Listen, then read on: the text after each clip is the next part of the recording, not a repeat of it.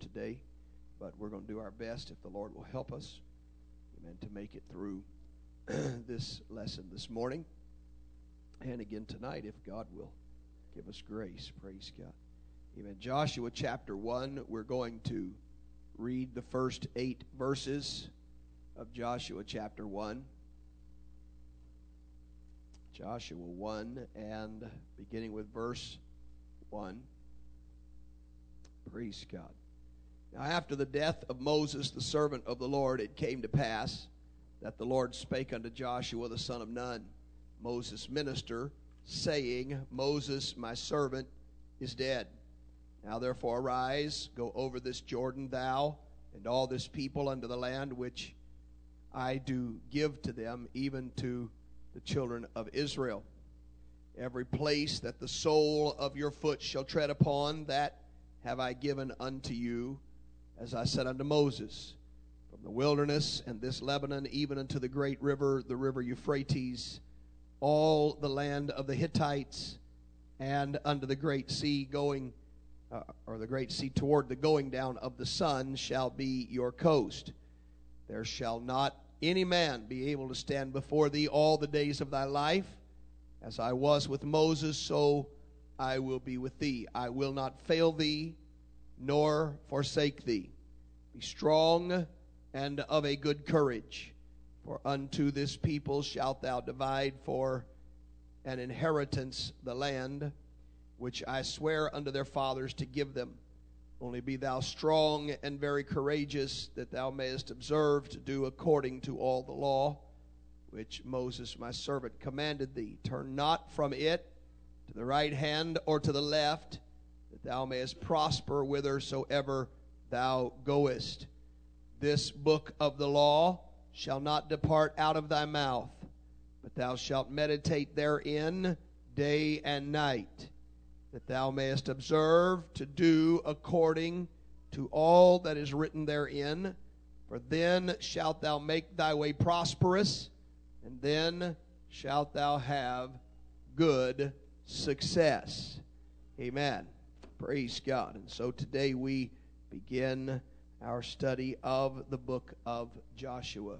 Could we all lift our voices right now and ask God to speak to our hearts? ask Him to have His way in this service today. Everybody, let's lift our voices to the Lord. We need a touch of God in this service today. Amen. Come on, everybody, everybody, let's lift our voices to the Lord.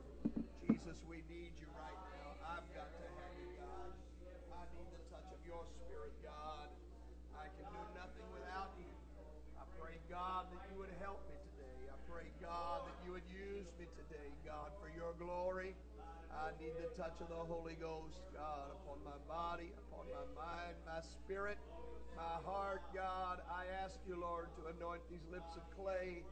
Allow me, God, to speak, Lord, God, in accordance with the mind of God. Help me to be sensitive to the Holy Ghost today. We need your touch.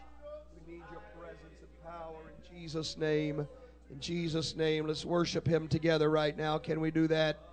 Let's worship the Lord together. I love you, Jesus. I love you, Jesus. I need you, Jesus.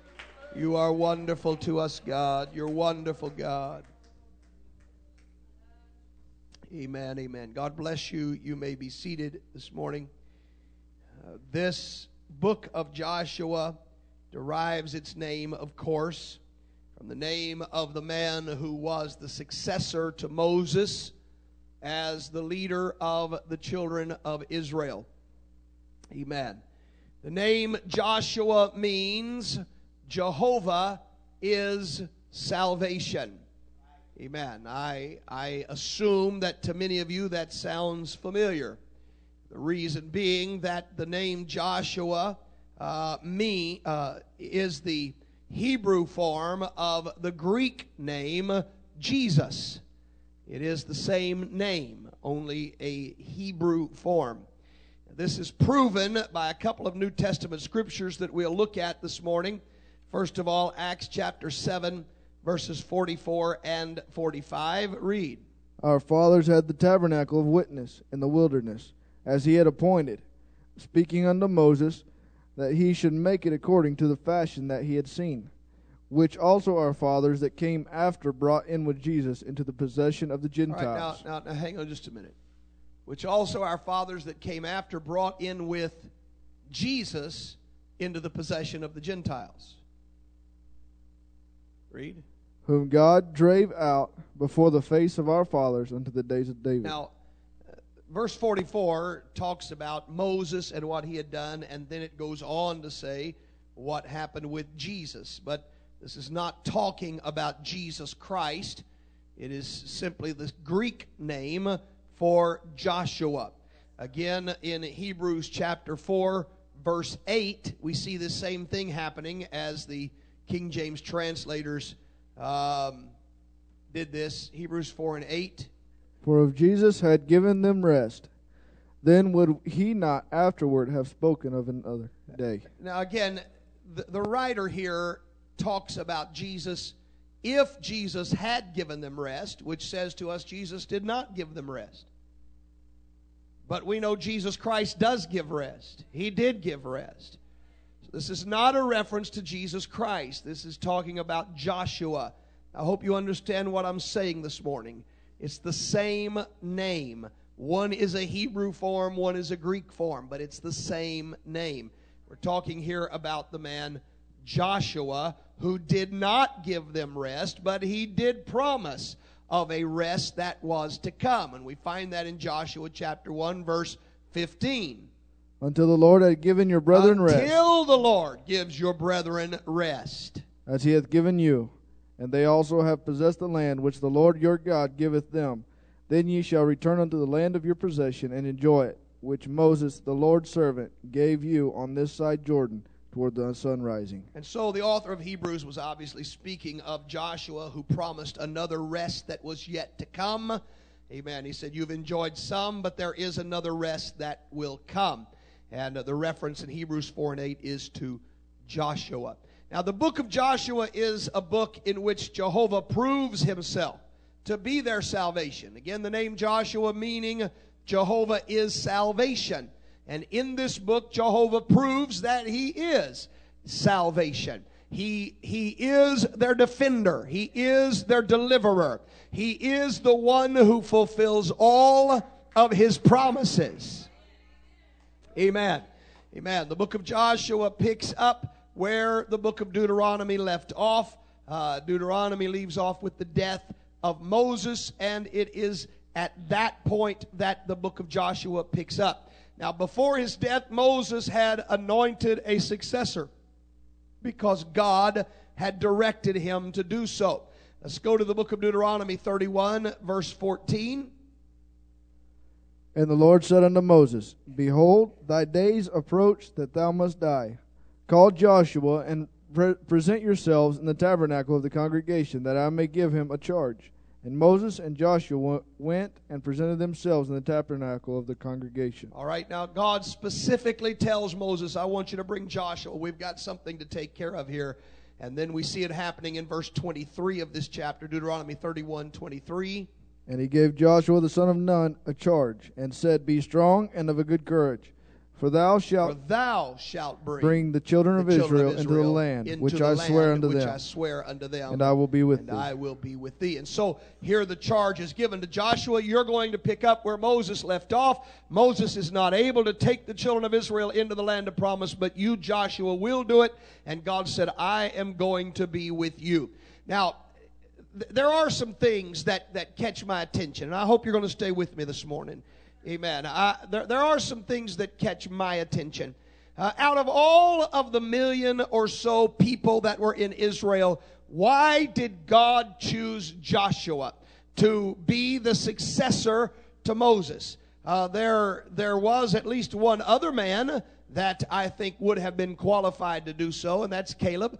And, and I'm not here to put Caleb down uh, in any way because Caleb was strong. Caleb went on uh, at the age of 80 to, to take on giants and I believe defeat them. And, and, and so there, there were no doubt other men who were well qualified to step into the shoes of Moses and lead the children of Israel.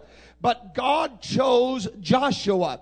God put his hand upon Joshua and said, You are the man that I want to fill this job. Now, now, church, I hope that that kind of thing makes your ears perk up. I hope that there's something in these kinds of stories that cause you to sit down and say, God, I want you to choose me.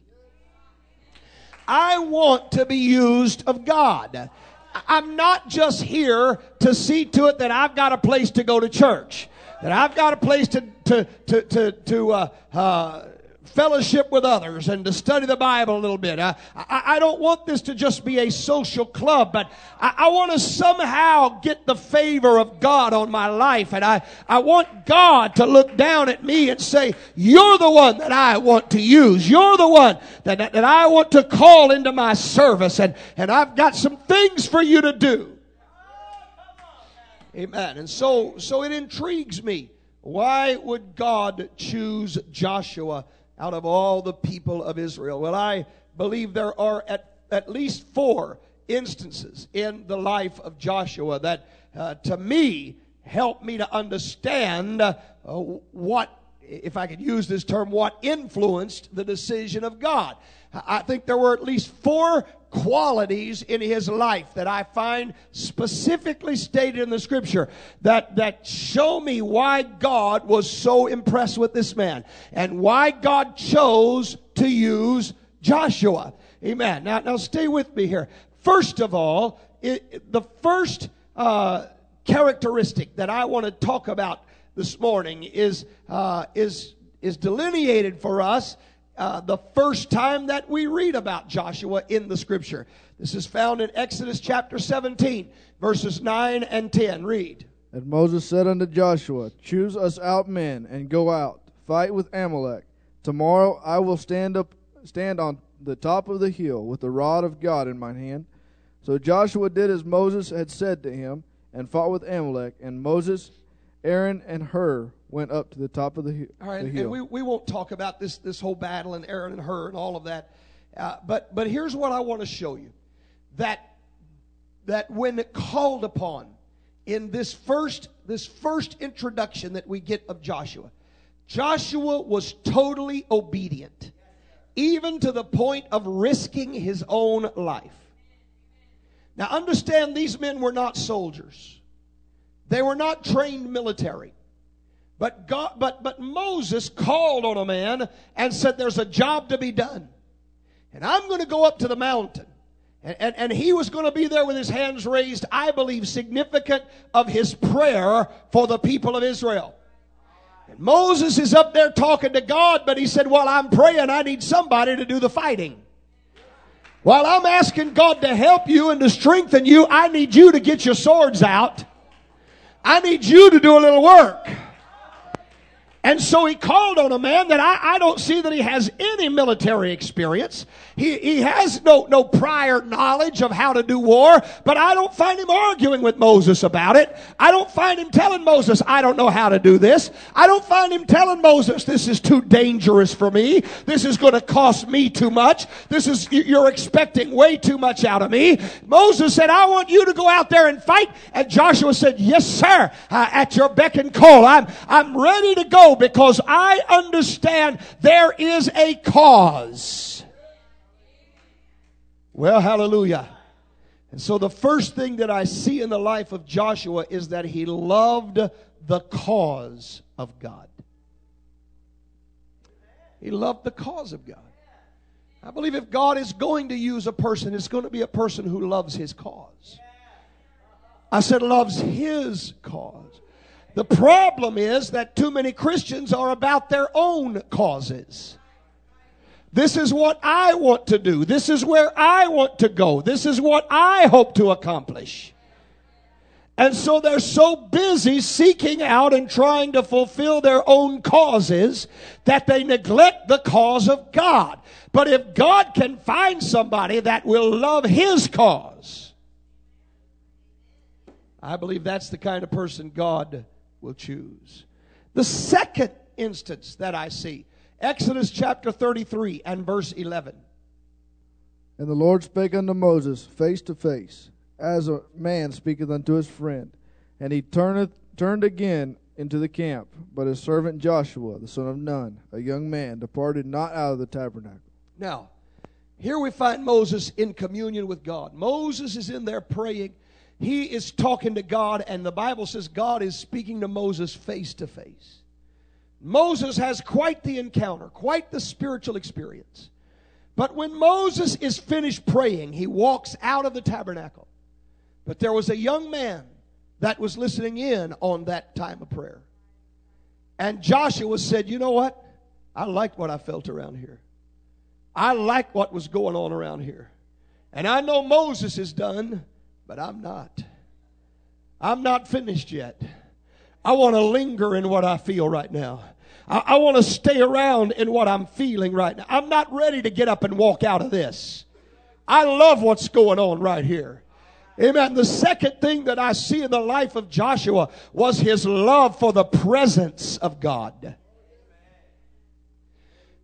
Church, I, am I'm not here this morning to preach a negative message, but I just want to tell you that when a person has problems coming to church, they've got major problems. I love to go to church. And, and I'm not just talking about when I have to preach. I, I, was, I was talking to Brother Owens. Brother Sister Owens went with us to the conference this week. They rode with us. And so we had quite a great amount of time to just visit and talk about various things.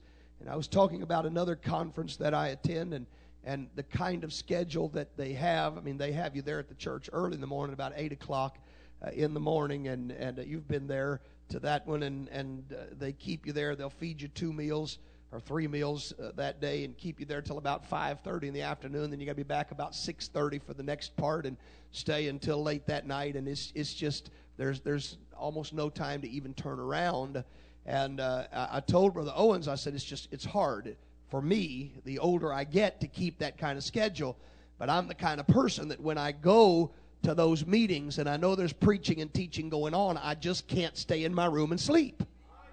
I just, I feel like I've got to be there. Amen. Amen. I just love to be in the presence of God. I love it.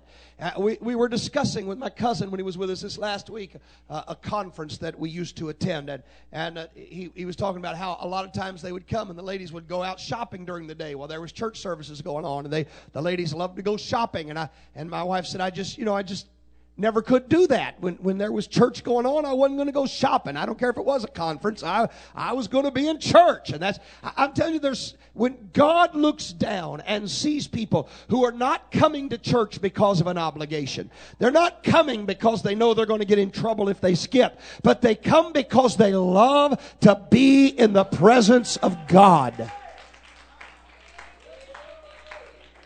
It's not about, well, I know I'll be lost if I'm not in church. No, no. It's that I love to get in His presence. There's something about the presence of God. It doesn't matter how I'm feeling in my body. Doesn't matter how tired I am. Doesn't matter what's going on with my emotions or my finances or my family. I just want to be in God's presence. I want to be around Him. I want to linger in His glory.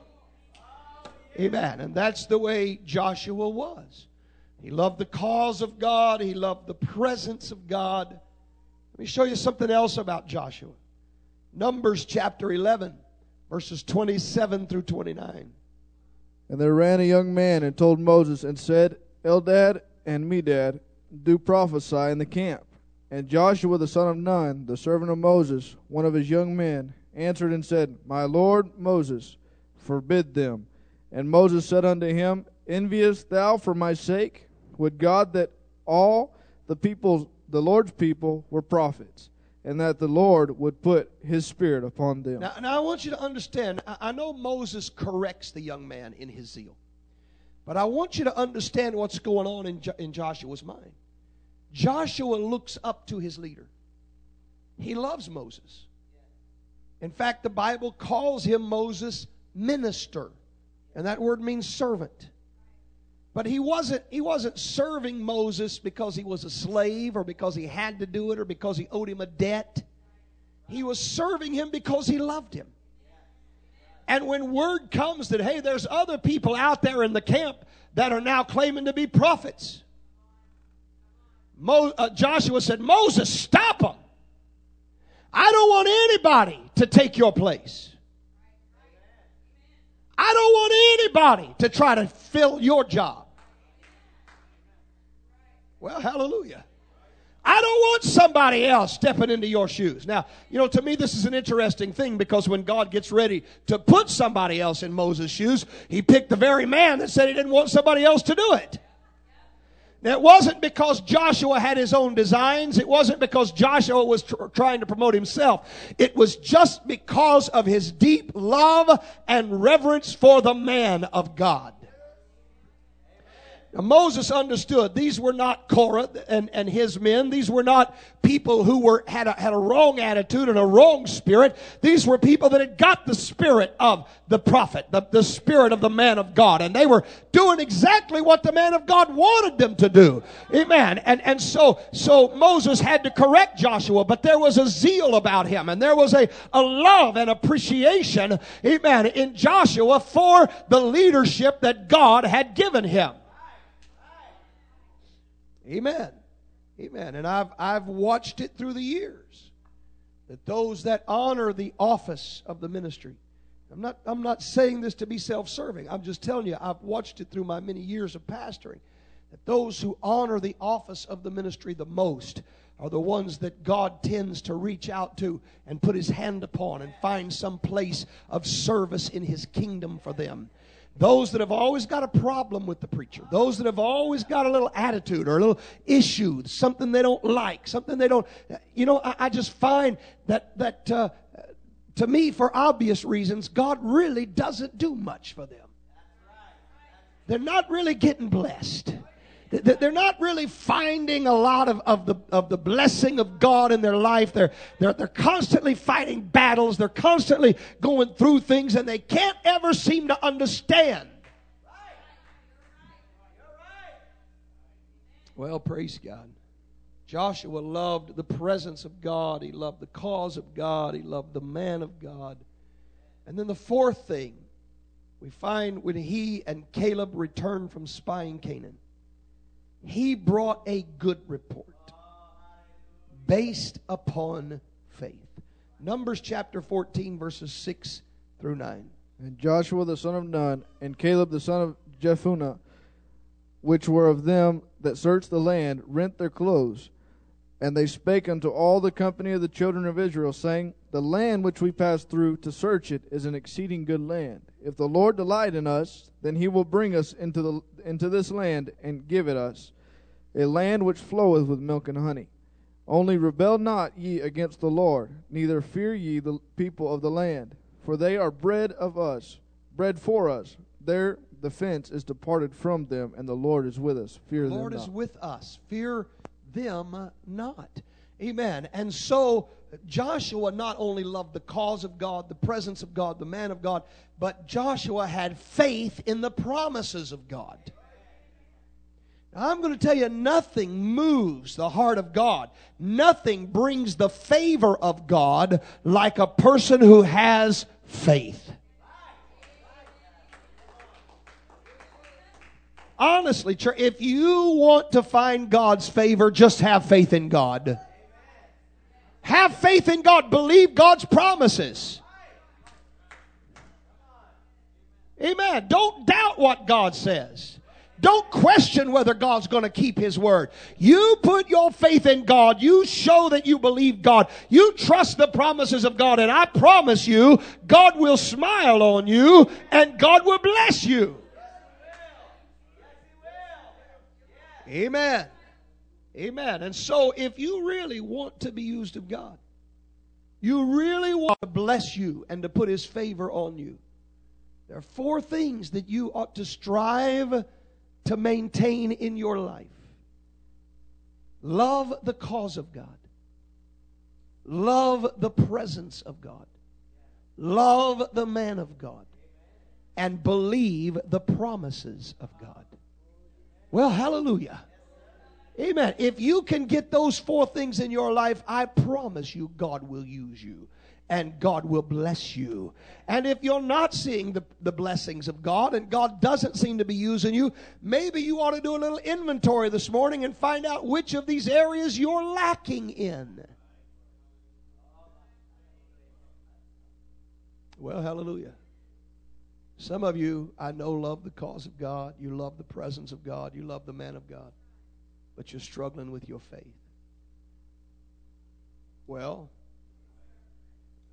well, some of you, it may be another area of your life. Do some inventory, but, but I can assure you this morning from the scripture, God will put his hand on those who will meet all of these four criteria, and God will turn things around for you.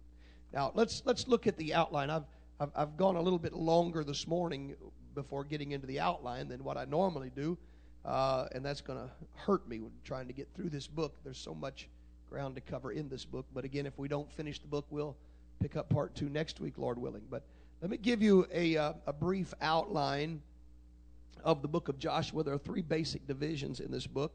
First of all, chapters 1 through 5 deal with crossing the Jordan River crossing of the Jordan River, chapters 1 through 5. And uh, most likely, this is where we're going to spend the majority of our time today, is in these first five chapters, uh, because of the wealth of information that is found there. Uh, then, chapters 6 through 12 talk about conquering the land. It is the conquest of Canaan, it is taking the land, it is inheriting the promises. Amen. And, uh, and putting down the enemies of God.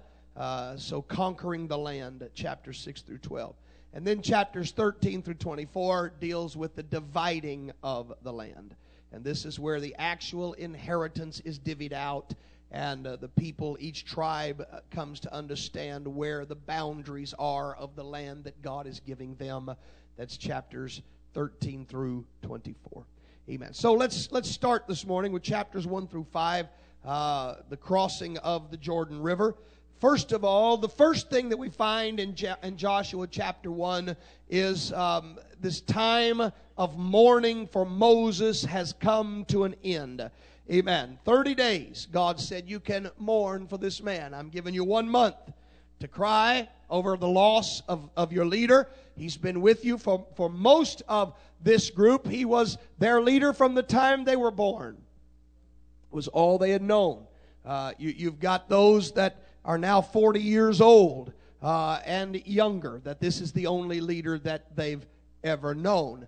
There are others from 40 to 60. Uh, they, they still have some vague memory uh, of land in Egypt and slavery and what it was all about. But still, when it came to leadership, Moses was the only leader that they had ever known. Now there was nobody in the in the crowd that was above 60 years old except Joshua and Caleb. They're the only two that that uh, were of that age.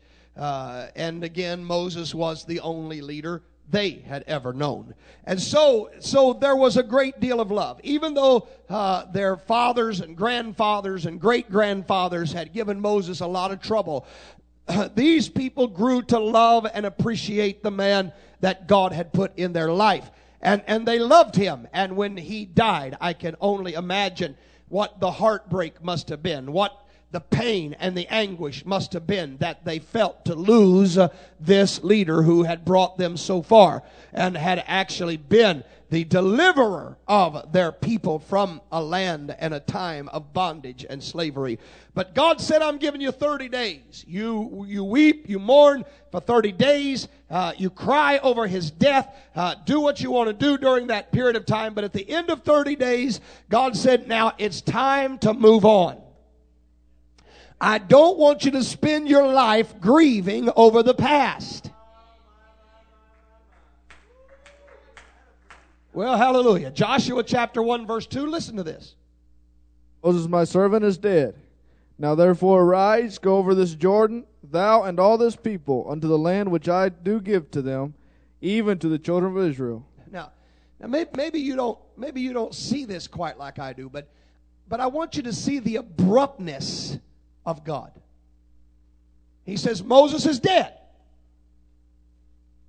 Get over it.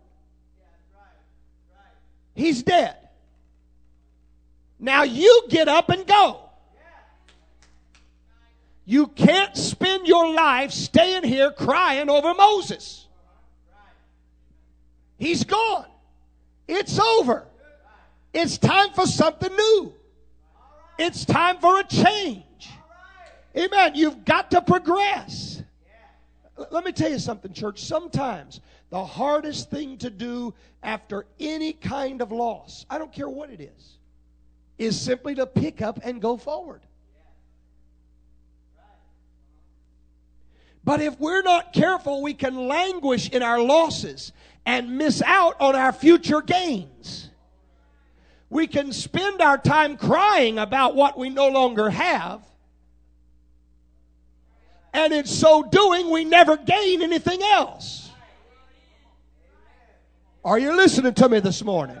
I'm telling you, as a church, we can go through these things. We can spend our time talking about how things used to be, how we used to have it, what used to be here, who used to be a part. We can spend our time crying over what we've lost and dwell there in a time of mourning and disappointment and grief, or we can dust ourselves off, say, I hate that it happened. I, I miss what, what we used to have, but I've got my sight set on something more, and I'm not staying right here. I'm going to get up and go on. I'm going to live the rest of my life. I'm not dwelling in the past. I've got a future ahead of me.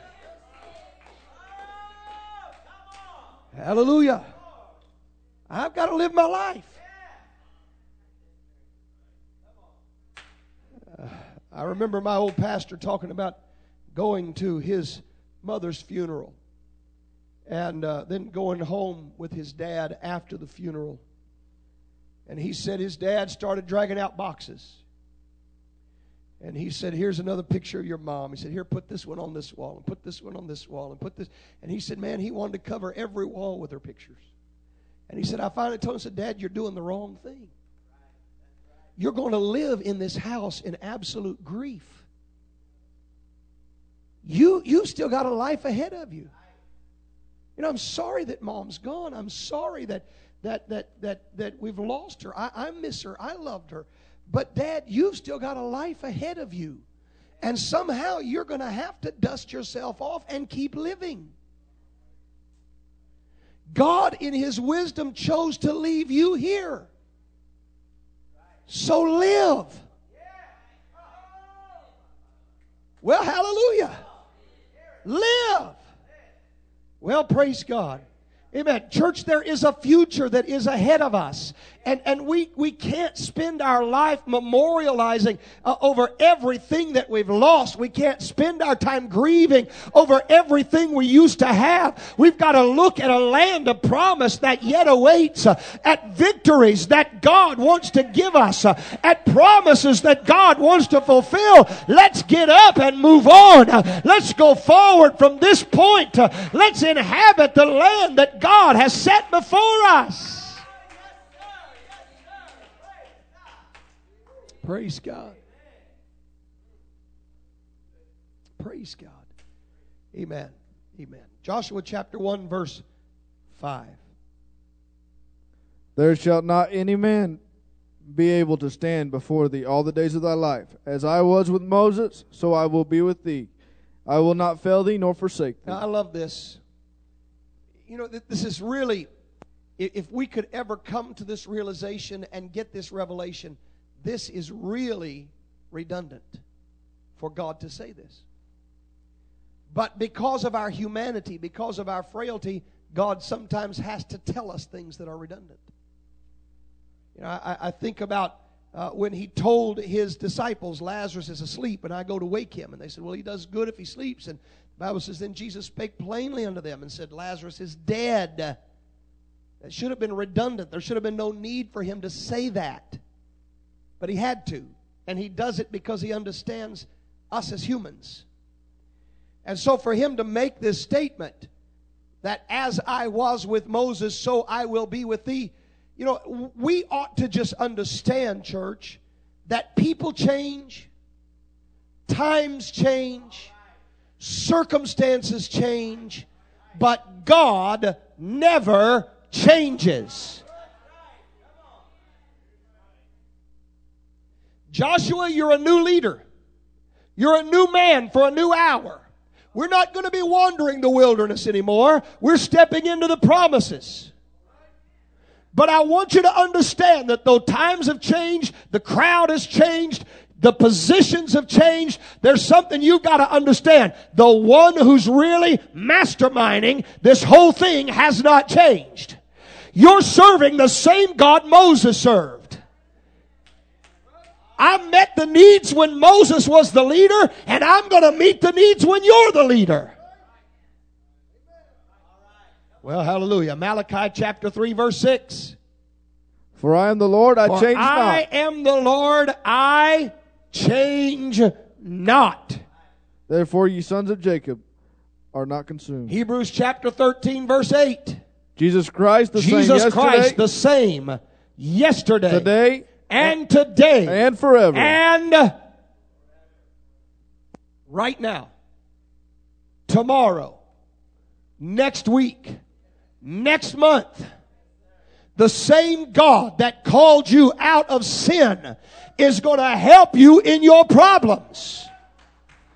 The same God that delivered the Hebrews from the fiery furnace will deliver you from your fiery trial. The same God that stopped the mouths of the lions for Daniel will stop the mouths of the lions when they roar against you. God changes not. He is the same God today that He's always been. Don't tell me God doesn't perform miracles anymore. Don't tell me God doesn't heal bodies anymore. Don't tell me God doesn't answer prayers anymore. I'm telling you, He's the same God today that He's always been. Hallelujah. Amen. Now, God made three very specific promises to Joshua in the first chapter of this book. Three very specific promises. First one's found in verse 3. Read. Every place that the sole of your foot shall tread upon, that have I given unto you, as I said unto Moses. Now, God said, This is promise number one. Wherever you put your foot, I'm giving you that land. Well, that's, that's, that's a pretty good promise. That's a pretty good promise. Joshua, if you can walk there, I'll give it to you. He didn't say everywhere that you're strong. He didn't say everywhere that you could be victorious. He didn't say everywhere where you're bigger than the inhabitants of that land. He said, All I'm asking you to do is put your foot there. And if you can get your foot there, I'll give it to you. I'll sign the deed over to you. I don't care who's living there right now. You put your foot on that property and it's yours.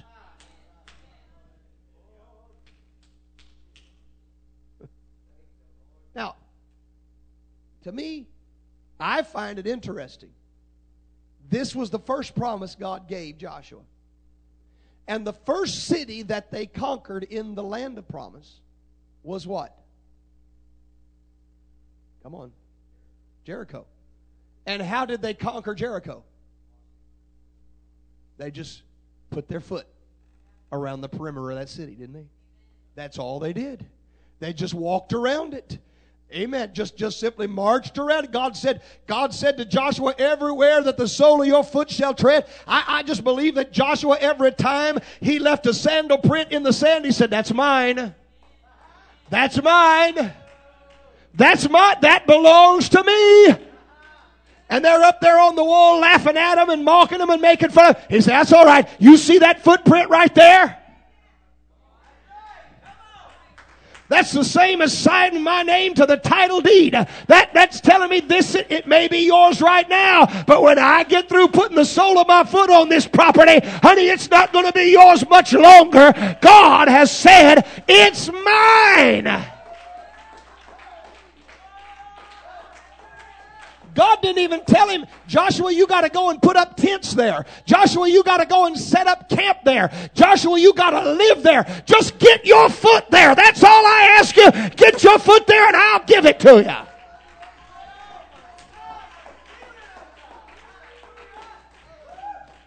You know, church, I want to tell you something. Sometimes, sometimes we think. See, see we, we, we wrestle with all this in our minds. And, and, and we, we, we get sick. We, we come for prayer. We wrestle with, is God going to heal me or not? I, I just don't think I got the faith to believe God's going to take care of this need. Or we're struggling financially or whatever. I just don't think I've got the faith to believe in it. But see, what we're trying to think is, I got to have enough faith to build a camp right here. I, am going to have to live here for a while until God sees I've really got the faith. And when God sees that I've been living here for a while, well, then God will turn around and give it to me. I don't think it happens that way. You know what I think? I think if you can muster just enough faith to kind of get your big toe across the property line, well, do you understand what I'm telling you? If you can get just an instant of faith, just faith the size of a grain of mustard seed, you don't have to build a house on the property. Just get your foot there for an instant. Just let enough faith rise for just an instant. This is why I've said it and said it over the last several weeks that, that you don't wait until the end of service and come down here and want prayer when the Holy Ghost is moving, while the preaching's going on, while, while, while the Spirit of God is, is, is sweeping over the congregation, if in that instant you think, man, I feel something, all right, I'm, I believe you, God, that's all it takes. Don't try to figure it out. Don't try to reason it out in your mind. Don't try to lay out the still. Well, I'm not good enough. Well, I did this. Well, I did that. I did something wrong. I was bad here. I was good here. I, I, I, no, no, no, no, no. When you feel the Holy Ghost, just put your foot down, honey. Just for just an instant of time, say, I believe you, God, and see what God will do.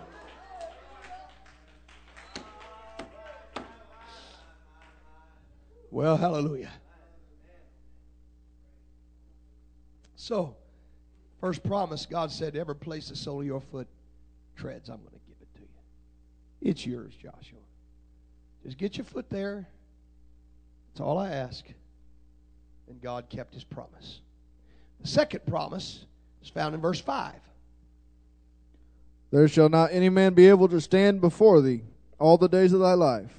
As I was with Moses, so I will be with thee. I will not fail thee nor forsake thee. So the second promise is that no man is going to be able to stand before you. No man. Doesn't matter if it's soldier or king or giant. It doesn't matter the size or the strength or the power or the position of the enemy.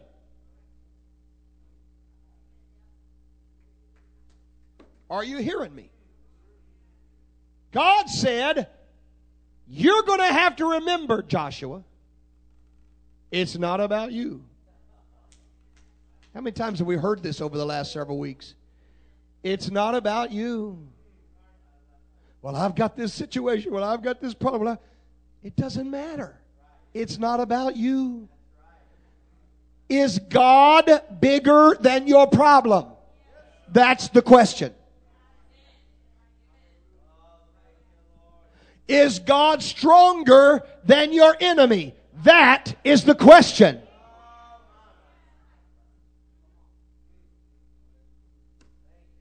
Oh, but this dilemma is really bad. Is it so bad God can't fix it? Is the sickness in your body so strong that God can't heal it?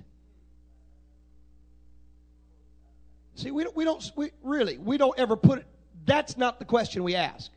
The question we ask is, will God do it? That's the wrong question. That's the wrong question.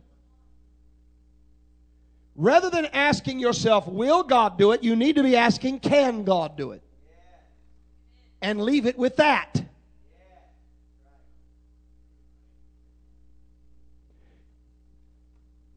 Do you know of any instance, any instance in the New Testament, any instance in the four Gospels in which Jesus ever encountered a sick person that he told them no, he would not heal them? Is there any place in all the Word of God, any place, where Jesus ever walked into a city and they brought somebody in need and he said, Nope, it's not my will?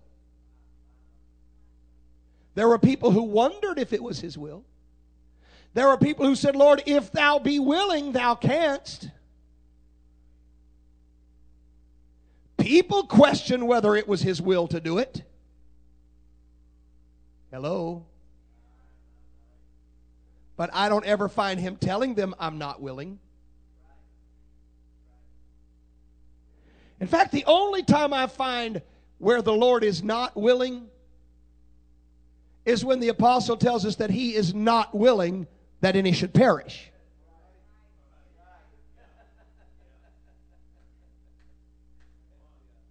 He's not willing for you to go to hell. If, if you want to go, he'll let you go. He wants. But I can't find any scripture anywhere that says it's not God's will to heal. I've been, I've been talking to some preachers about this. I, have really been disturbed by it. And there, there's, there's a lot of, of discussion going on. And, and, and folks said, why aren't we seeing more healings? Why, why aren't we seeing? I'm going to tell you, I believe one of the problems is because the devil has taught us to ask, is it God's will? Is it God's will? Does God want to heal us? You know what? I'm telling you, church, we ought to somehow we got to we got to have a if I can use this this terminology, a paradigm shift. We, we've got to change the way we think. We've got to quit thinking it's not God's will and just think it is God's will until God proves otherwise. Rather than allowing the devil to put the question in our mind, Hmm, I wonder if it's God's will to heal me. I wonder if it's God's will to take care of this. I wonder if it's God's will to meet this need. That's the wrong question. The question is Is God able to do it? Is He? Is He? This is not in your notes, but go to Ephesians chapter 3, verse 20. Is God able to do it?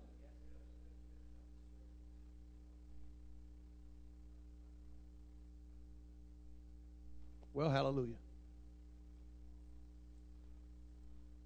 I'm sorry to spring it on you like that, but Ephesians 3 and 20, what does it say? Now unto him that now is able unto him that what? Is able. Now unto him that what? Is able. Come on, church. Now unto him that what? Is able. That's the question we ought to be asking. Is God able? Is He able to bless me? Is He able to heal me? Is He able to meet my need? Is He able to take care of me? Is He able to defeat my enemies? Is God able? The answer is yes! Now unto him that is able to do exceeding abundantly above all that you can ask or think. Hear me? If you can ask it, if you can think it, God can do exceeding abundantly above it. There is no question when it comes to his ability. Get it out of your mind. There is no question when it comes to his ability.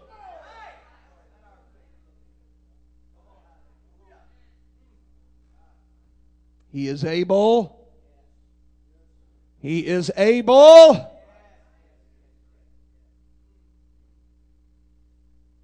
And so we listen.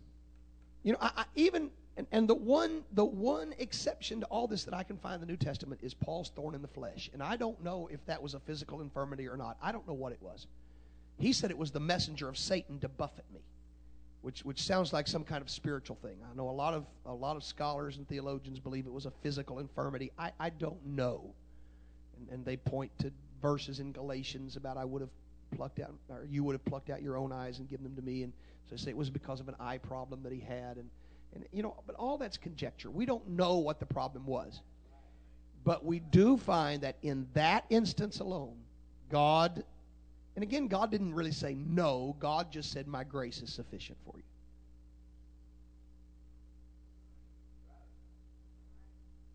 But my point is this we Paul never once said, God, you know, is it is it your will? Three times he asked God, take it away. He wasn't praying, God, is this your will? Uh, God, are, do you want to heal me or not? Do you, do you want to help me or not? That's not, he was saying, God, take it away. Until finally the Lord spoke and said, My grace is sufficient. Now I'm going to tell you, until God speaks to you and says, My grace is sufficient, you ought to keep believing God's going to do it.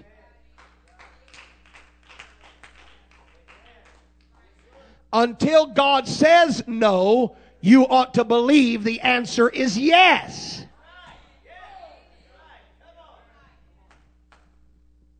No man, no man, God said, is going to be able to stand before you, Joshua. I don't care who he is. I don't care how strong he is. I don't care what's going Nobody is going to be more powerful than what I'm going to allow you to be. And it's not really because of you, Joshua. It's because it's because of me. I will not fail thee, nor forsake thee.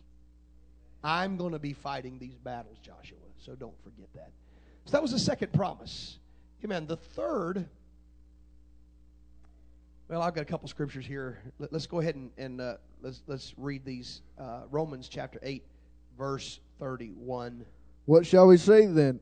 To what shall we then say to these things? If God be for us, God be for us. Who can be against us? And, and isn't that really what what must have been ringing in the mind of Joshua? If God is for us, what difference does it make how big the people are? What difference does it make how well trained their armies are? What Why should we even worry about it? If God be for us, come on, some of you are still so worried about what's going to happen with our new president. I don't like the stuff he's doing. I don't like what's going on. I'm, I'm concerned. I, I don't know how true it is. I got an email uh, the other day that said that there's pressure on him now to appoint the first openly homosexual justice to the Supreme Court. I, I wouldn't be surprised if that's going on. I don't know what's going on. I, I don't like I don't like the things that I, he he's refusing to to celebrate the National Day of Prayer. Um, it just you know I'm concerned. I'm con- I'm telling you I'm concerned, but I'm not worried. Because I don't care who it is. If God be for us, let them pass whatever laws they want to pass. If God be for us, the early church was outlawed, but they had revival. The early church was persecuted, but they had revival. If God be for us, Come on. Didn't we see that way back in the book of Exodus when the Bible says that the Pharaoh that, that arose who did not know Joseph or the, uh, didn't know the God of Joseph and began to put them in bondage and the Bible says, but the more that he afflicted them, the more what? They multiplied and grew. Hell gave it their best shot, tried their best to stop them, but every time hell hit them, God just made them multiply. Well, hallelujah. I wish somebody would get a hold of this today. I don't care what the future holds for anybody else. I know what the future holds for the church of the living God. If God be for us, who can be against us?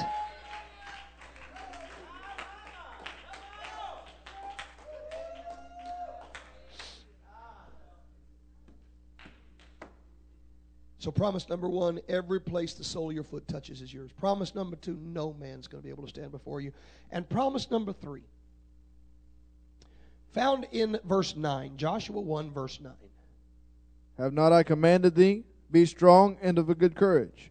Be not afraid, neither be thou dismayed, for the Lord thy God is with thee whithersoever thou For goest. God is with you wherever you go.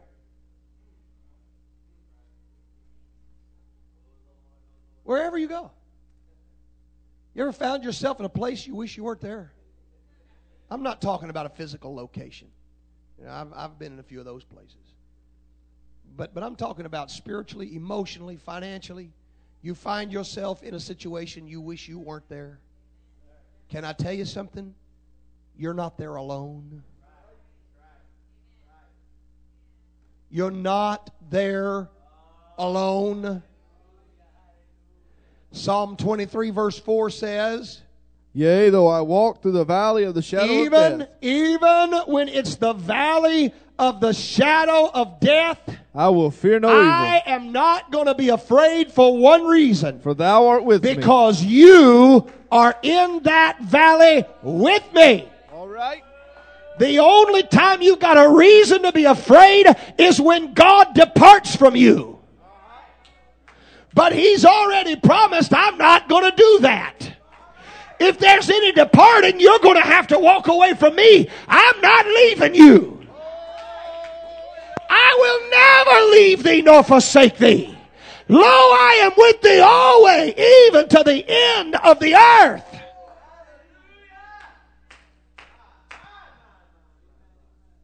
So, Joshua, while you're there fighting that battle, just remember one thing you're not fighting the battle alone. You know, I, I don't know, and I, there's no way to prove this, but I really don't read anywhere where the three Hebrews in the fiery furnace saw the fourth man. I don't read where they ever saw him, and they never made mention of him. Nebuchadnezzar saw it, but I don't see where the three Hebrews saw it.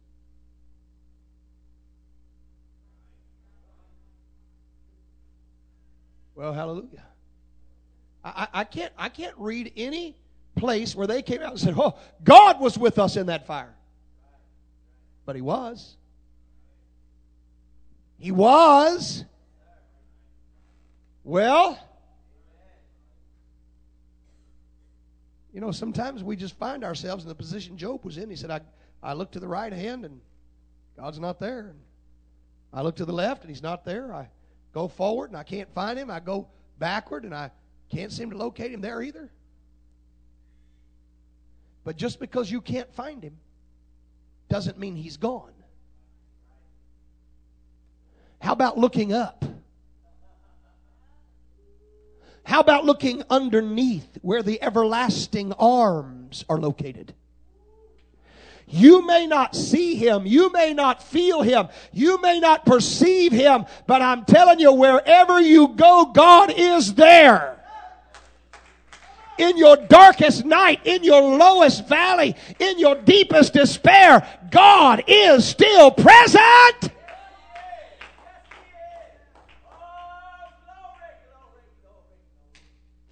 Well, hallelujah. I've only got a few minutes here. I need to. We hadn't made it very far, but let me try to. Let me try to get through maybe one more page here, and then we'll stop. In fact, this will probably be a good place to stop with it being Mother's Day, and let's let's uh, let's let's go then into this time. God makes these promises, and then the victory begins. And chapter two tells us about the beginning of the conquest of Jericho, and, and it starts. The conquest of Jericho really starts with the sending over of spies and the conversion of a harlot. You know, to me, it's, it's amazing that this heathen woman had such faith in a God she really didn't know. She had more faith in him than some of us who claim to know him. Joshua chapter 2 verse 9. This is this is Rahab speaking. And she said unto the men, She said to the men, I know that the Lord hath given you the land. I know. I'm 100% convinced of it. There's no question in my mind. I'm not struggling with faith. I'm not standing here saying, well, I, you know, I'm not too sure. I'm, I wonder. I, no, no, no. She said, I know that God's given you the land. And that your terror has fallen upon us. Uh huh. And that all the inhabitants of the land faint because of you. You talk about faith. She believed in God. And she inspired faith. Verses 23 and 24. Joshua chapter 2, 23 and 24. Listen to this. So the two men returned and descended from the mountain and passed over and came to Joshua the son of Nun and told him all things that befell him Uh-huh. befell them. And they said unto Joshua, They said, Truly the Lord hath delivered into our hands all the land. Listen, listen, that little conversation with Rahab did something in the hearts of these men that had gone over there to check it out and kind of find out whether they're going to win or not. But after a few minutes of talking to a heathen woman, they came back and said, Joshua, God has given us the land. The people are scared to death of us. You talk about building their faith. They believed it. Amen. They, they, they got a hold of something. Amen. Because of what Rahab had to say. In fact, you know, Rahab is an interesting study. She is listed in three very important places in the New Testament.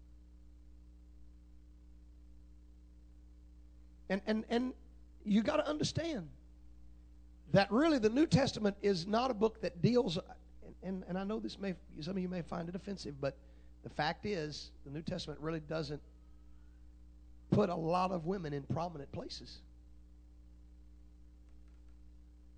It really does. It's more about the men, is it not? I mean, you know, the disciples and and and I mean that's so when when they take a woman and put her in a prominent place, you got to sit up and take notice. There's something special about this lady. And three times, three times, three different New Testament writers under the inspiration of the Holy Ghost called our attention back to Rahab. One is found in James chapter 2, verse 25. Likewise also was not Rahab the harlot justified by works when she had received the messengers and had sent them out another way? James, who was the, if we could say it, the half brother of our Lord, he had the same mother, he didn't have the same father. Amen. Mary was his mother, but Joseph was his father. For Jesus, Mary was his mother, and the Spirit was his father. So they're just half brothers. But the half brother of our Lord, when he began to write a letter dealing with how important our works are, how important our lives are, and the way we live, he said, Let me bring to your attention a woman who lived a very ungodly life. But God forgave her ungodliness because of an act of righteousness. And we learn from her example how important good works are. We learn that from Rahab, a heathen woman. Another place where we find Rahab, and this is, this is an important location for her to be, is in the hall of faith. Hebrews chapter 11, verse 31. By faith, the harlot Rahab perished not with them that believed not, when she had received the spies with peace. Now, listen, it, you know, there's a lot of names called in Hebrews 11, but you've got to realize there's a lot of names that weren't called. There were a lot of godly people, faithful people, who did not have their names specifically mentioned in Hebrews chapter 11. They couldn't. The chapter would have gone on for about five books. So they had to be very selective in the names they chose. But Rahab was in that list. By faith, she perished not. The rest of her city was taken. The rest of, uh, uh, of the people of that of that uh, place uh, fell at the sword of Joshua and the people of Israel. Rahab was spared because she had faith in God. Well, hallelujah. And then, and I find this to be among the most beautiful.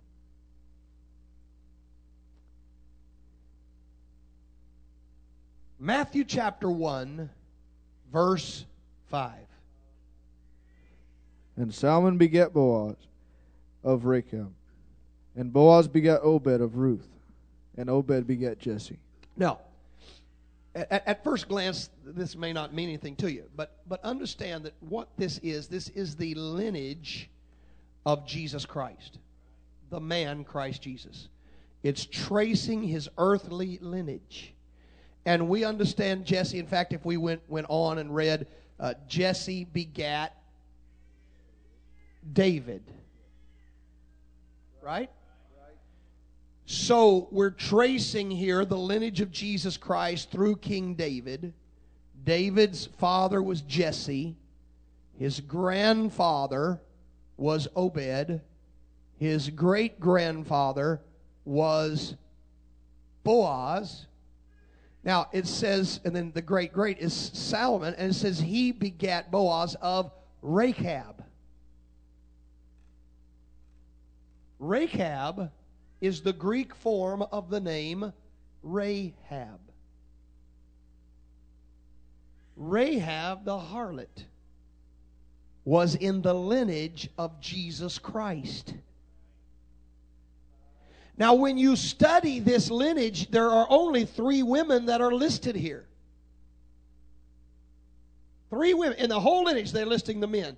But three times they want to point out who the mother was that bore the child. One was Rahab, as I mentioned. One was Ruth. We see her listed here in verse 5. And the other was Tamar. Now, this is interesting. Maybe, maybe it's not to you, but it is to me. Because do you remember the story of Tamar?